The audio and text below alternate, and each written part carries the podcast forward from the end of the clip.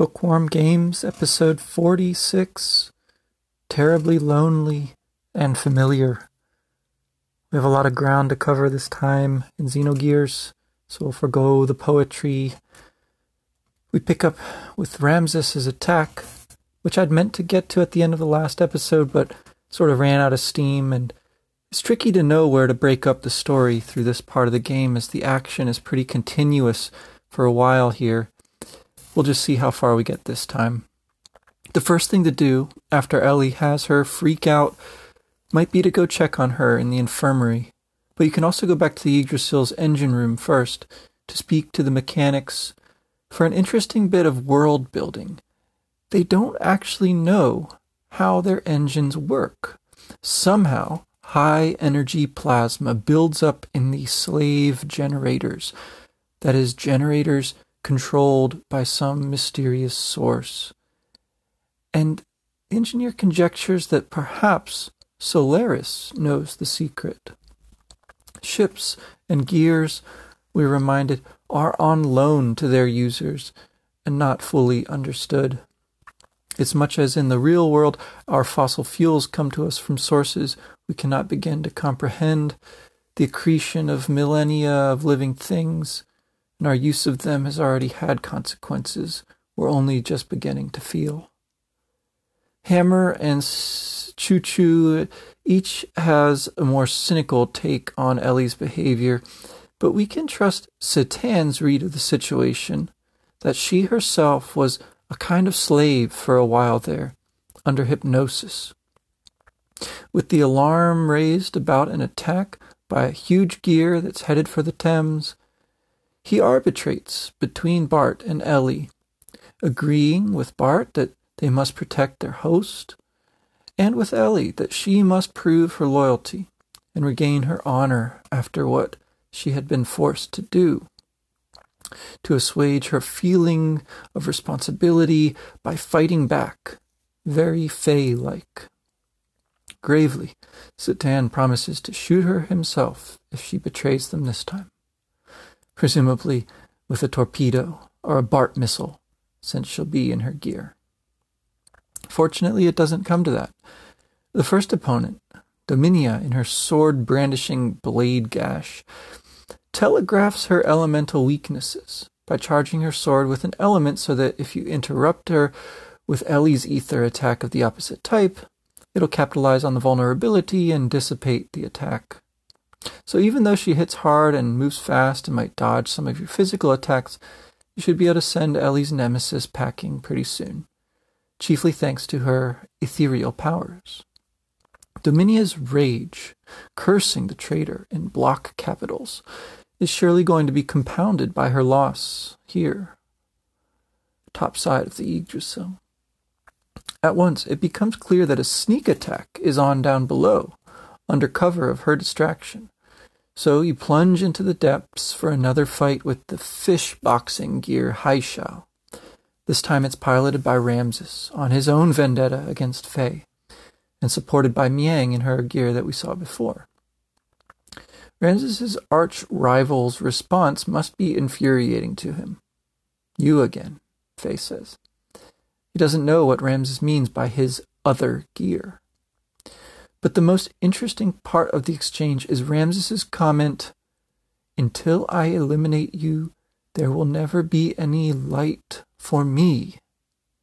Plainly, there is some metaphysical sense in which he means light, but whether it's primarily a moral one, about goodness, or something like intellectual clarity, or both, we don't find out. In the murk of the underwater, He's first to retreat once more, but not before taking Fei out with a repeated electric arm attack that breaks the rules of turn based combat. Weltall is incapacitated. Water starts to flood the cabin. Perhaps it prevents the transformation here to the red gear that we might be expecting, that Ramsus certainly is. But before he can deal the coup de grace, Ellie unleashes her own transformation, hitting Haishao with Aerods. Fei's critical danger takes the place of the drug, drive. and from here on, the non elemental attack will be one of Vierge's special options. Costs a lot of fuel, whatever that is, but it deals sufficient damage to end most fights in a single hit. Back in the infirmary, Fei is comatose, and Ellie takes the lead of the party for now. The Yggdrasil and Thames lack the resources to care for his wounds, but the Ethos HQ hospital might be able to do something. The doctors don't know what is wrong with him exactly, but there are some Etone, atoners of sin, aboard the Thames. One of them could place Fei in the care of the church and conduct them to the hospital. In this way, the Ethos organization, which has been in the background of Xenogears all along, intersects with our adventure in the person of its young priest pursuing his investigation aboard the Thames. Margie is looking for him too, and catches sight of a couple of thugs trying to kidnap a girl who turns out to be the young priest's sister. This dramatic, comic book esque scene leads to Ellie nearly being shot by the girl's father, Josiah. He chases off the thugs with the threat of his reputation alone, along with a stray shot from his rifle. But he has a serious problem with Solaris. He holds the gun to Ellie's head as she had Fei at gunpoint when they met back in the forest. But Citan manages to talk Josiah down he recognizes his carbine rifle, and Josiah recognizes his butt kissing voice and knows him as Hyuga, his Solarian name. The girl who Ellie keeps from getting sold into slavery doesn't speak, and yet somehow Jesse understands her. They head off together, a father and daughter going about their shopping. Primera's brother appears next. He's 16 now, and the reason for the shotgun wedding that Citan alludes to rather rudely. And he doesn't apologize when Jesse says his wife is dead. Oddly, the screen fades on the meeting here, the Baroque theme music playing, and it comes up again in the same exact place, where some of the story has apparently just been retold by the ship's doctor to bring Billy the Kid up to speed. He's glossy looking, brimming with innocence, conflicting with his rough edged pops in the duster and red bandana, with his cassock of blue and white, green. But it's Jesse, of all people, who convinces Billy to help Ellie and Fei out. The conflict is extended to embrace Bart, too, who steps in when Billy takes an interest in Margie for her religion and asks, Don't I know that name from somewhere? The work of the Etones seems quite different from that of the Nisan sect. He's curious to know more about her religion. But Bart refocuses things on the matter at hand, helping his friend Fei. Impolite as it may be, he's in good company with Citan, who remains cool towards Jesse. And Ellie even thanks him for putting off affairs and Aveh long enough to see to Fei's recovery. At last, it's time to depart from the Thames. In control of the much repaired Yggdrasil 2, Margie can swap your party members for you. At this point, it doesn't much matter who's in the group as long as it's uh, got Billy in it. It's a short sail up to the Ethos HQ. The random battles all take place in gears. A few of the sea monsters will be formidable at first, but the light mech opponents, stray sweepers, service bots of one sort or another, should be no trouble. No Wels, the reapers said to plague these seas, assail you yet. The other locations you can see en route the orphanage, the tall, tall Babel Tower need not detain us for now, though you can visit them if you want to. You can also take that mention of Aveh and of the Nisan sect as a hint to sail clear back across to the Ignas continent to revisit some old haunts. This journey would take some time, and then a little more hunting around for a beach to land on, but it's well worth it if you've got the 38,000 G to purchase an ether doubler from the Nisan shop. It's better to get this done now if you want to do it, because ether use will increasingly become critical parts of the battles from this point on. After a few more chapters, you won't have another chance to go back and buy one. The time investment now will save you much more time in the long run. The money will pay for itself many times over. With that bit of shopping done, you should head for golden compound of the Ethos headquarters on its island. Upstairs, this is a somewhat bare church with nothing of the glorious art and architecture of the Nisan Cathedral. Its mostly empty pews face that cross branching into horns, a symbol lit by candles behind the altar. Downstairs houses something else entirely. Billy leads you through the grating and down to the shiny metal corridors in the basement, full of advanced technology but the only section you can access for now is the hospital ward.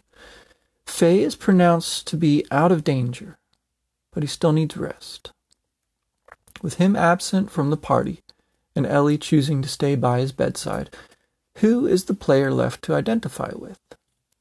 Billy actually seems to take the lead, dealing with his own past in this portion of the story, in contrast to Fei's past, Billy's father's doings are all too flagrant. A red-robed brother Etone, Verlaine, complains of Jesse's reported raids on dig sites. Exploring further around the church, you can overhear the woes of people driven from their homes by the Wels, and you get a cryptic remark about the quantity of these Wels, as if someone were doing it on purpose. And you might hear that Jesse used to be a skilled Etone himself. For Billy to join your party, though, you have to go visit him at the orphanage where he lives, along with his sister, and looks after the children who, like them, have no one else to care for. At the Ethos HQ, the emphasis was on an exception being made to allow you to explore. And you're still an outsider at the orphanage, but how different your welcome is here by the children, as different as the look of the HQ from the cathedral. This homestead, rather than extending maze like in dormitories where refugees are gathered, and also underground with advanced meta- uh, metallic corridors and medical technology and who knows what else. Those tantalizing treasure chests that you can't reach yet visible across the black space, the background. Instead of all this, the orphanage is reminiscent of nothing so much as Citan's house, suffused with color, down to the light-hearted music playing there. It's the same tune that was used before for Chu-Chu's introduction, and it changes from a toy blocking your path to a sentient creature you're greeted here by a kid standing near the entrance with his breathless stream of consciousness, like a mashup of the quack at the Ava Fair and the Kislev guard doting on his mini-gear figurine. The kid says, Can't see the flying saucer today. Ah, want to know about the flying saucer? Then just ask me. If you tell him, kid begins to talk. Ahem. Actually, it was a long time ago. About fifty years ago, an old man, Henry Mingus, said he was taken by the saucer and his body was altered. Well, no one believed him, but afterward it said he had amazing knowledge and skills he'd never had before. Then ten years ago, strange circles-shaped marks were found in many places. You must have heard about it. No? Well, anyway, they were called mystery circles. So this guy spread rumors that they were saucer landing sites. And when others began to disappear, there was even more talk. But there were other things than the saucer landing site explanation, such as the Nada stories, dragon scrolls, or plasma legend, so there was no real proof. But real disappearances did happen. Oh, I forgot to mention, the saucer was called Shevat. There are even people who worship it. So was that of any use? Ahem. The other interactions out in the yard are just as lovely and a little more comprehensible. From Ellie questioning the little boy's refusal to play with girls, he makes an exception for her to join him on the seesaw.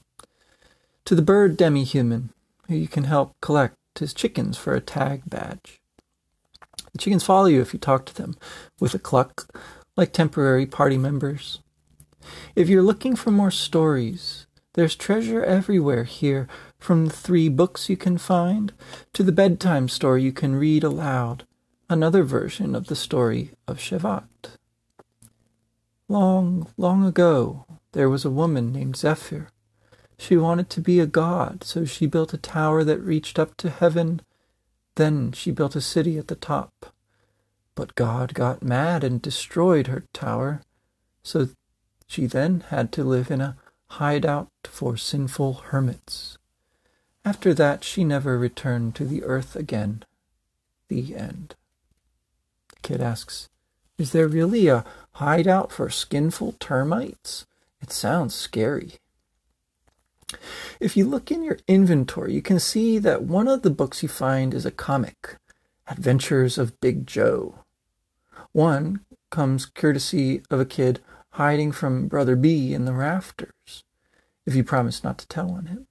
Another is used instead of toilet paper by the kid who pops out of the bathroom. The item left in the toilet bowl stays where it is. For the third book, on ethos doctrine, fire and brimstone, you need to go to Primera's room, where you talk to the kid whose dad had a matching bell. He rings it for you. If Rico is in your party, he'll have the heart to tell him, though Citan won't, that his dad has gone on to a faraway place. And he'll give him his bell, which will cheer him up. And to think, his dad said he was just going to the Ethos headquarters and never came back. The secret passageway behind a bookcase will require all three books to open it, but you can spot Billy coming out from there and listen when he tells you not to go snooping. One of the kids outside has figured out there must be a secret room, too. Talking to Billy in the main room, he'll turn out to recognize Sigurd, Siggy, as he calls him, comes in with news of a large ship on the radar. Jesse, too, knows the silver haired man from their days in Solaris and demands that they catch up over drinks in the Yggdrasil's bar. This is the first mention of Billy's mother's name, Raquel, whose smile Sigurd sees again in him. Out front again in the yard, another visitor appears as soon as Citan and the others have gone drinking. Bishop Stone, uncle to the kids, except for Prim, who doesn't seem to like him for some reason. For better or worse, he persuades Billy to take up Bart and Ellie's offer to accompany him to the unresponsive ship in the dangerous currents where there are likely Wels. A short scene ensues on board the sub in the gunroom with Mason's bar, though not quite willing to do their old trick of painting faces on their bellies and dancing around. Sigurd is falling down drunk, which means setting out to navigate any seas more treacherous than the level floor will have to wait. That sets up a sequel later that same night, wherein Jesse returns to talk to his son, who stayed aloof from the drinking session.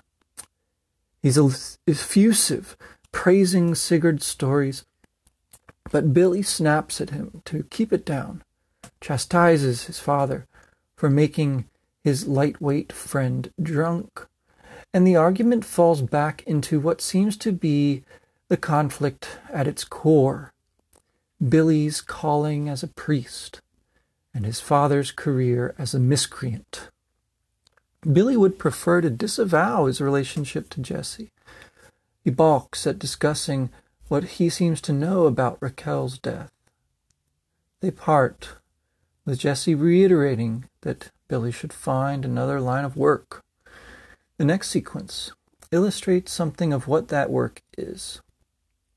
The guesses of Margie and Hammer about a ghost ship turn out to be more or less on target. But first, there's a brief tutorial from Billy about how to use his weaponry, and there's some history that of the ludicrously named Mashiganator in the gunroom, alas, is passed over for now. Billy's history and the Etones is what we get. They use guns, little and big ones, which require ammo.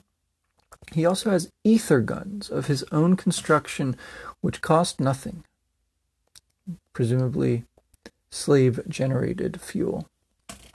And like the attacks of your other party members, they only have an elemental ether connected to each one wind and fire for now, though you can get water and earth before too long. Billy's reminiscences in answer to Ellie's question about his motives for being in tone lead us into a sepia toned flashback, much like Rico's when he stumbled into the Kaiser's wife's room. Billy recalls his dad teaching him to shoot, then disappearing, but leaving the smell and the firearm as mementos. Then the critical day came. When he was twelve years old, the Reapers appeared like blue skinned versions of the same sprites we saw aboard the Thames trying to snatch Primera. Billy hid with his sister until the shots from Bishop Stone's gun removed the threat, but too late for Raquel. Bart interjects here, curious in spite of himself, and asks if Reapers can talk. Billy confirms that they can be highly intelligent. We might think of Redrum again, and of Citan's remarks. So Billy trained at the monastery to be like his savior, but Prim never spoke a word since. When Jesse returned from wherever it was he'd gone, just as suddenly as he'd vanished, he was a changed man. Yet still Prim trusted him, while Billy struggled too. He confesses that he almost prostituted himself for money. Gets a rise out of Bart, let him know if they ever need help, the young prince insists, and never let him hear the phrase sold his body again. It's another variation on the slavery motif that's been echoing throughout these chapters, jarring as this particular image is. The ethos transport is creepy enough when you get there. Dark and smelly, crammed with tough opponents, the Wels who savagely pounce, or fling pieces of themselves at you from a distance. Mercifully, the dungeon as a whole is much shorter than the slog through the Kislev sewers, with only a slight, if at all, powered up version of Redrum, bloody, at the end. Bart's healing ether and gun combos make him a solid replacement for Fei in terms of combat, whether or not his backstory seems quite as compelling. The gear boss battle with the giant Wels, which follows Bloody's strange last words, I'm counting on you.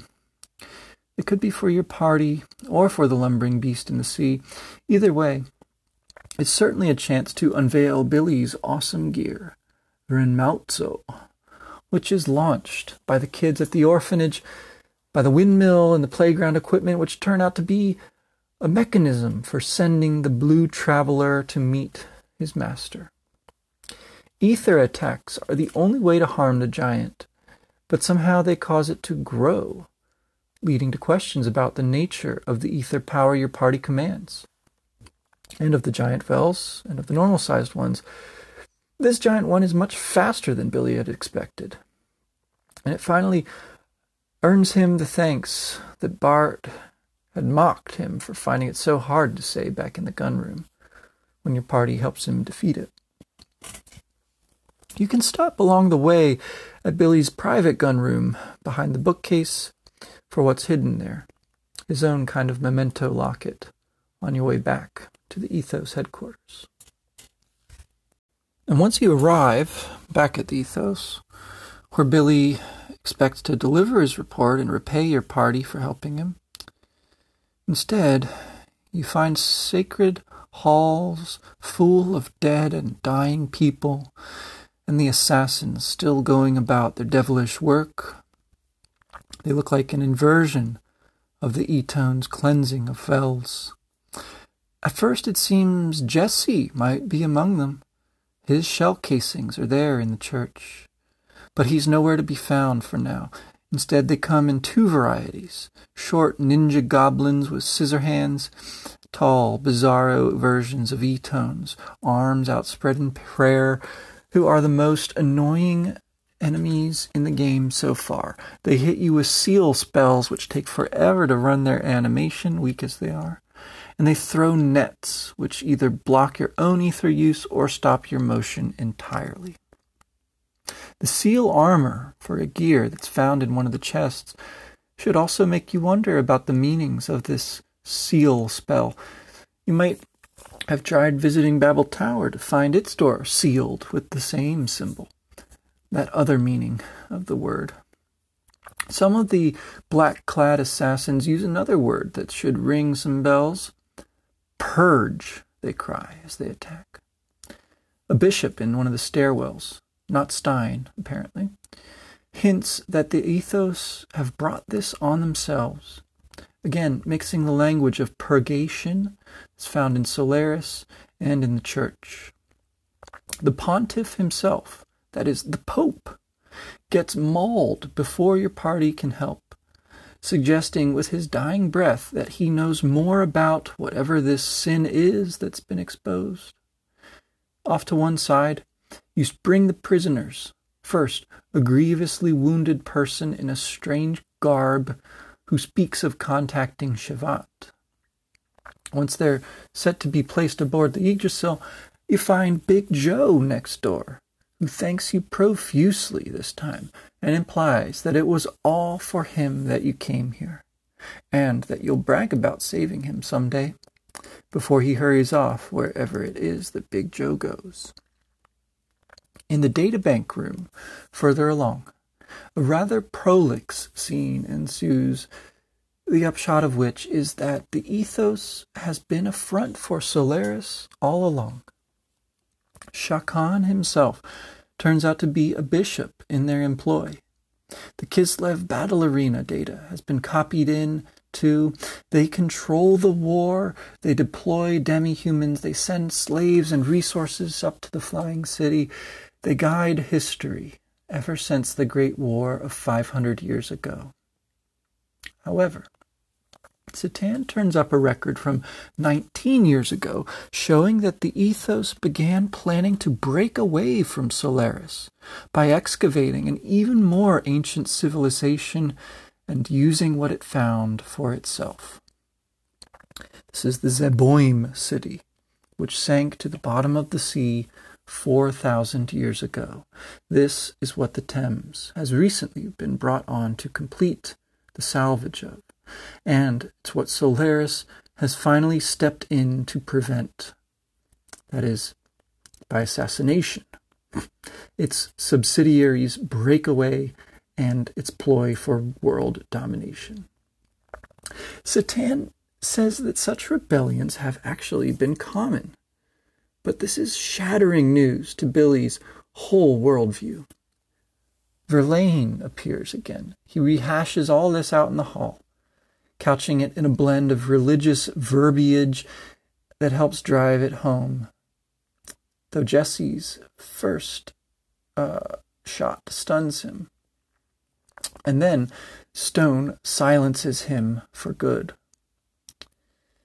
He draws out the sexual depravity, including pedophilia, that's practiced by the ethos upon its refugees. And he's about to say more implicating Billy in the twisted justice Stone claims their murders manifest before being killed himself. Oh, sorry, not Stone. Uh, this is Verlaine speaking. His words and the whole situation are crucial to consider here. First, Billy. Even if that were true, we have no right to punish others. Judgment belongs to God. That is what we were taught, wasn't it? And Verlaine, God, where does such a being exist? You should know by now how the ethos came about. It was an organization created by Solaris eons ago solely for the purpose of managing ignorant humans. Its doctrines are just deceptions designed to control the masses. The ethos used the two sweet fruits of faith and technology very well to skillfully manipulate global affairs and people's zeal. Thus, they manipulated the ignorant masses repeatedly to continue their pointless wars. Eventually, battle data on man and weapons gleaned from these wars were sent to Solaris itself and analyzed to aid in ruling the entire Earth.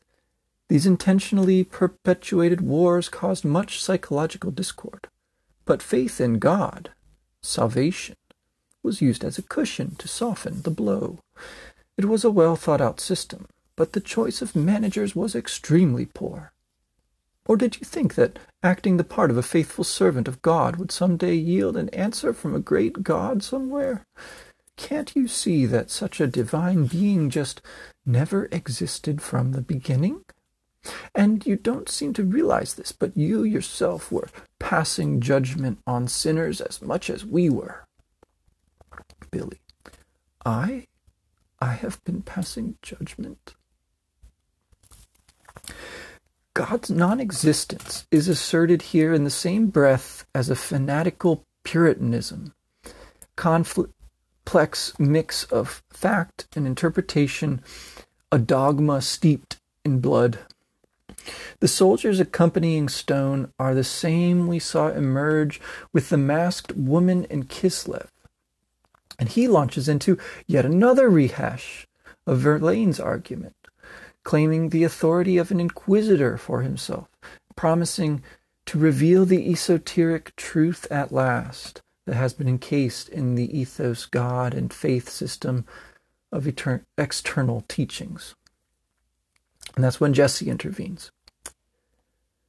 His name, Stein, brings a twinge of pain to the scars of this body, apparently put on like his false name. Oh, sorry. His real name is Stone. And, uh, oh, no.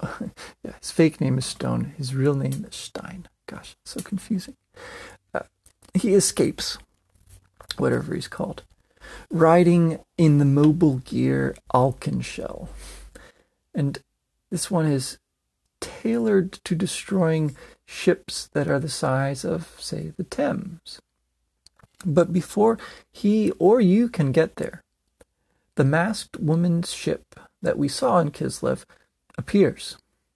Though she is not there, it launches beams from above at the captain's ship and the surrounding vessels. We got a break in the action now, and it's the elders. Their comments this time are almost entirely comprehensible for a change. All that was needed was to fulfill the duty. Now I sense a thought of greed. A selfish creed. I question his faith. We have no need for an organization of fanatics. We will seek what they will. It's their nature. But too much is undue. Something must be done. A reprimand is necessary. They are an expendable group. There is nothing we can do at this point. Yes, there is nothing more to gain from their continued existence.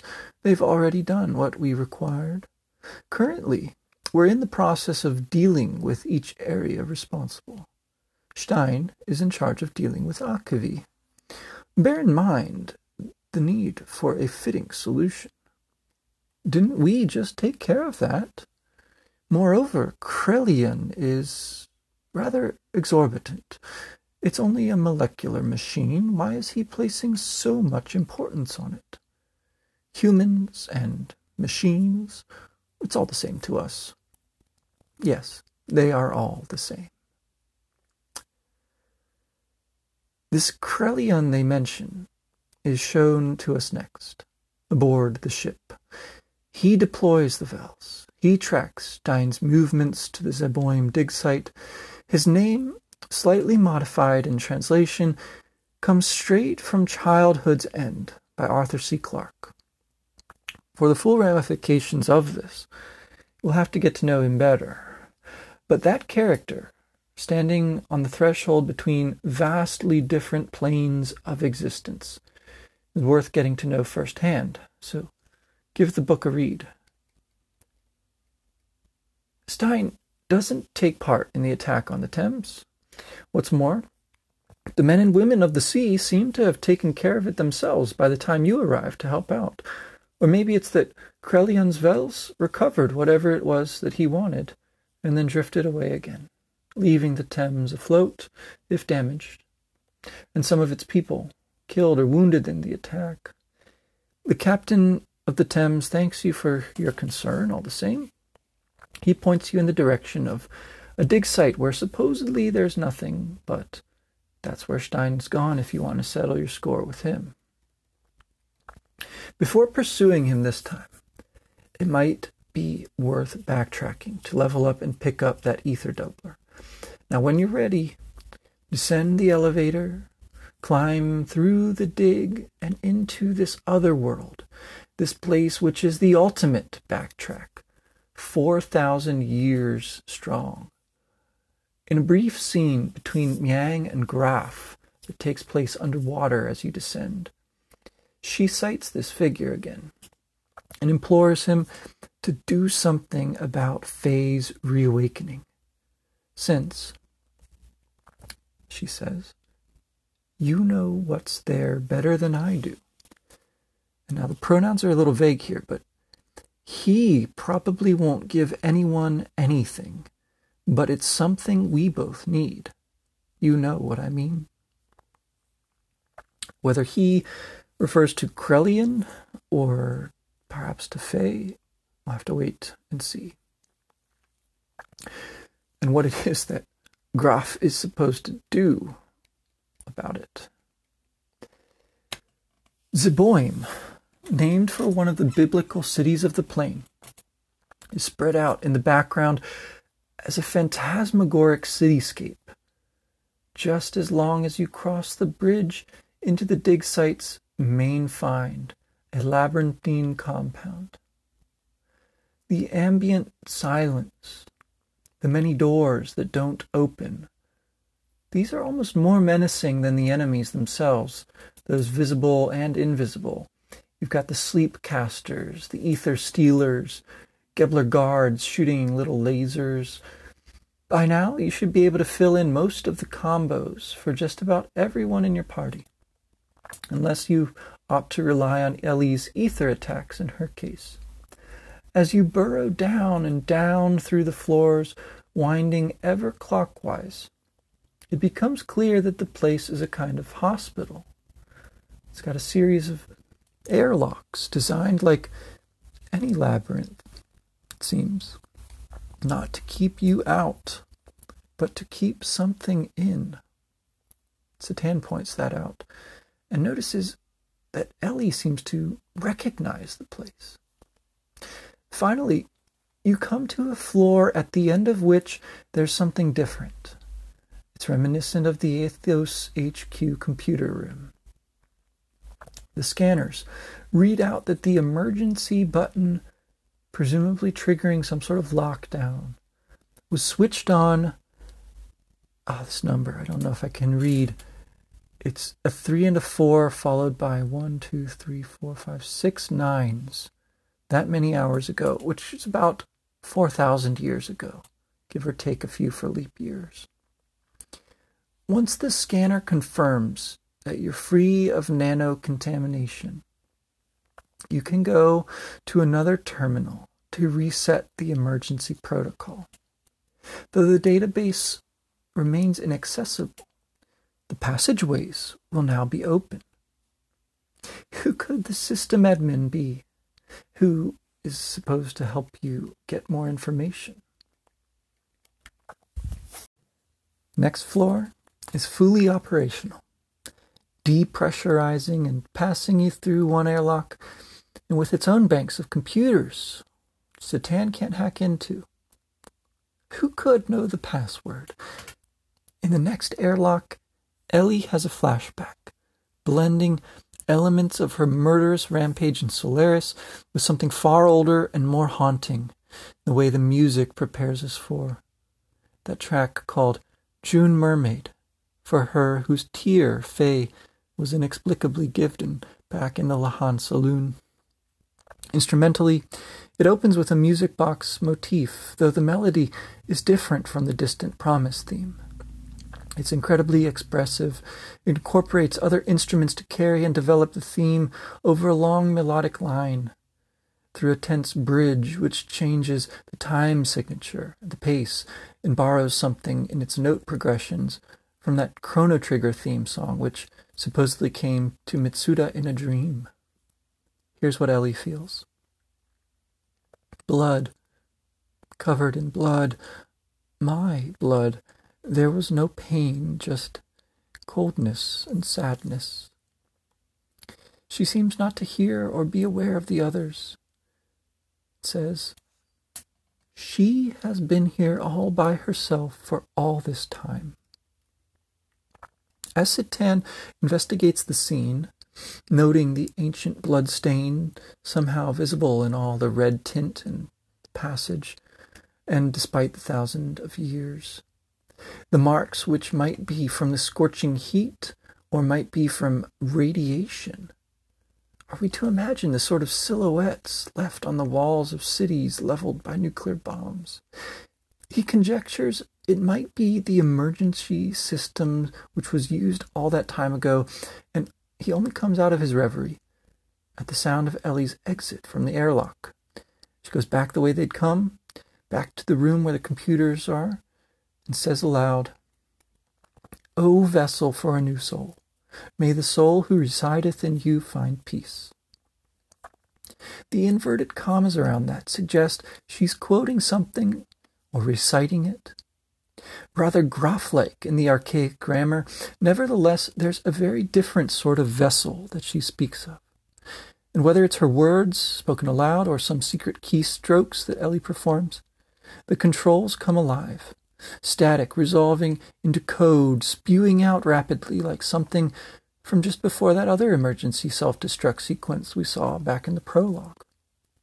Here Citan bursts in, warning her too late. They don't know what could happen.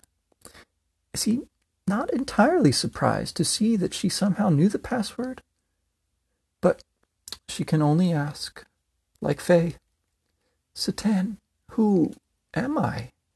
What am I doing? What am I saying? We don't get his answer. We're left to propose our own. The scene flies back to your other party member downstairs, who sees through the glass into the lab chamber beyond the final airlock, where a green haired little girl is materializing from the liquid in the tube which has emerged from the center of the floor. She's naked as a baby and looks hardly any older. Resetting the computer with its rain of data, Elly has also reset the configuration of nanomachines, which make up this being, this vessel for a new soul, here by herself for all this time.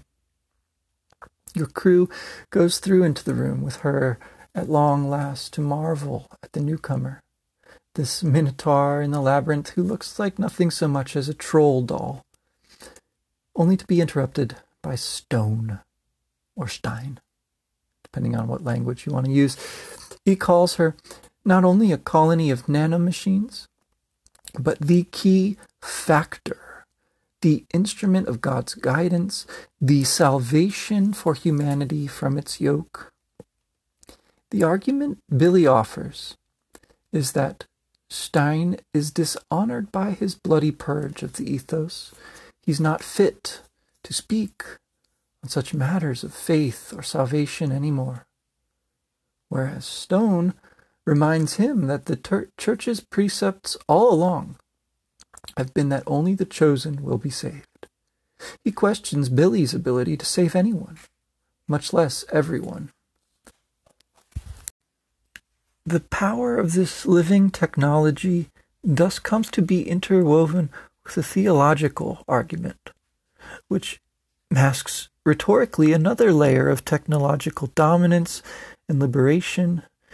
The heart of the argument is about the sort of God who is at the bottom of all these layers of deceit and striving, whether that God is merciful, as Billy insists, or is moved by Krelian's masterful arbitration, as Stone seems to believe, or as Verlaine puts it, that the God doesn't even exist.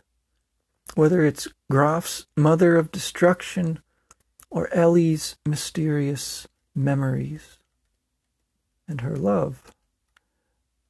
Stone seems to win this round of the argument, once again escaping, taking the little girl with him, and leaving the remaining two elements of Jugend, Tolone and Seraphita, wind and fire, to delay your pursuit.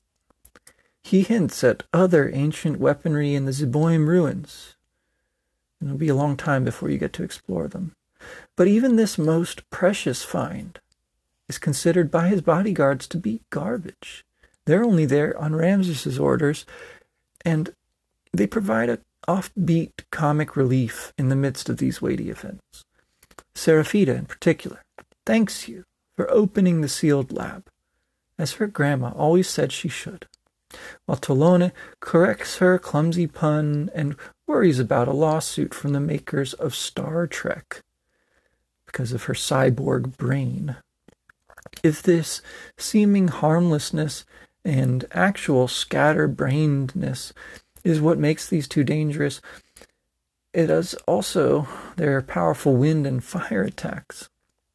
But at least Elly, again, is able to use all of the elements, meaning the opposing ones, which each of these two is weak against.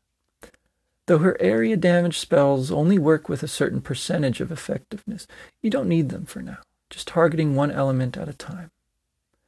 Between her power, Billy's healing, and whatever combos Citan has learned by now. The fight shouldn't be too tough. If Tolone is the last one standing, her wind attacks will get much more powerful, though it turns out this is only the warm up to a still more dramatic boss fight about to occur.